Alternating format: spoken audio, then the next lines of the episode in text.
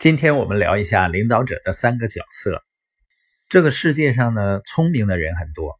什么是聪明的人呢？就是知道如何把事情做对了。那有智慧的人呢，就比较少了。有智慧的人是知道如何做对的事情。你如果有一定的年龄，你往回看几十年，你看很多很聪明的聪明人呢，他成就很小。原因可能就在于他们没有把聪明用在对的事情上。那你说什么才是对的事情呢？实际上，对的人那里就一定有对的事情。你想想，很多知名的投资人，他投资的是什么呢？是别人说什么产品很赚钱，他就去投吗？实际上，从根本上，他们投资的是人。只有好的领导人才有好的文化、好的系统。所以你就不难理解巴菲特的投资原则，他是投老不投新，投大不投小，他要投资那些拥有伟大领导者的企业。那怎么才能证明你是伟大的领导者呢？就是你已经拥有了伟大的企业。所以领导人呢，在一个企业或者团队中的作用是至关重要的，这跟他的角色是有关系的。彼得圣纪经常问这样的一个问题：如果组织是一艘船，那么领导者是什么角色呢？很多人觉得这个问题太容易了。那组织是一艘船，领导者就是船长或者舵手嘛？彼得圣吉呢？他是学习型组织的倡导者。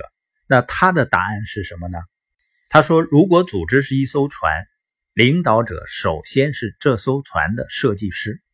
你觉得设计师是不是更重要？如果一艘船的设计有问题，比如说呢，本来是要横跨海洋的，你给设计成了小帆船，那设计上有问题，不管你的船长再厉害，舵手再厉害，你也无法航行的更远的。彼得圣纪说，领导者的角色首先是设计师。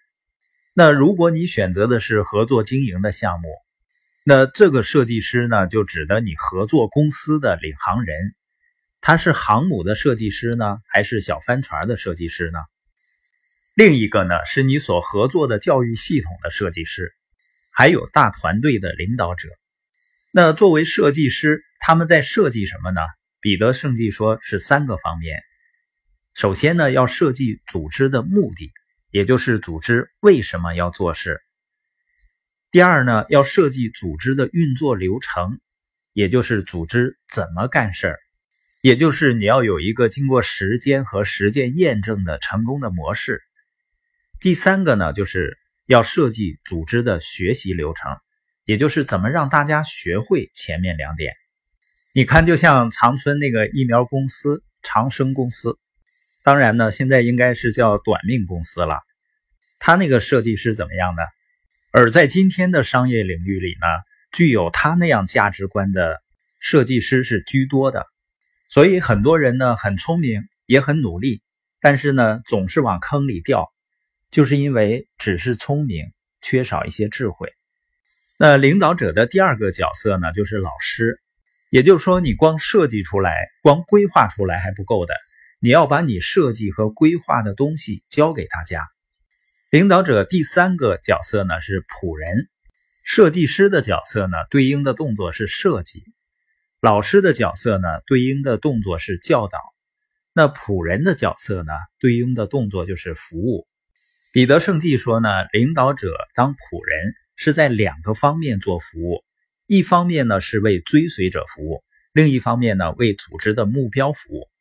一个领导人不是服务的心态，而是高高在上的心态呢？就已经决定了他不会走太远了。那今天播音的重点呢，主要谈了领导者的三个角色：设计师、老师和仆人。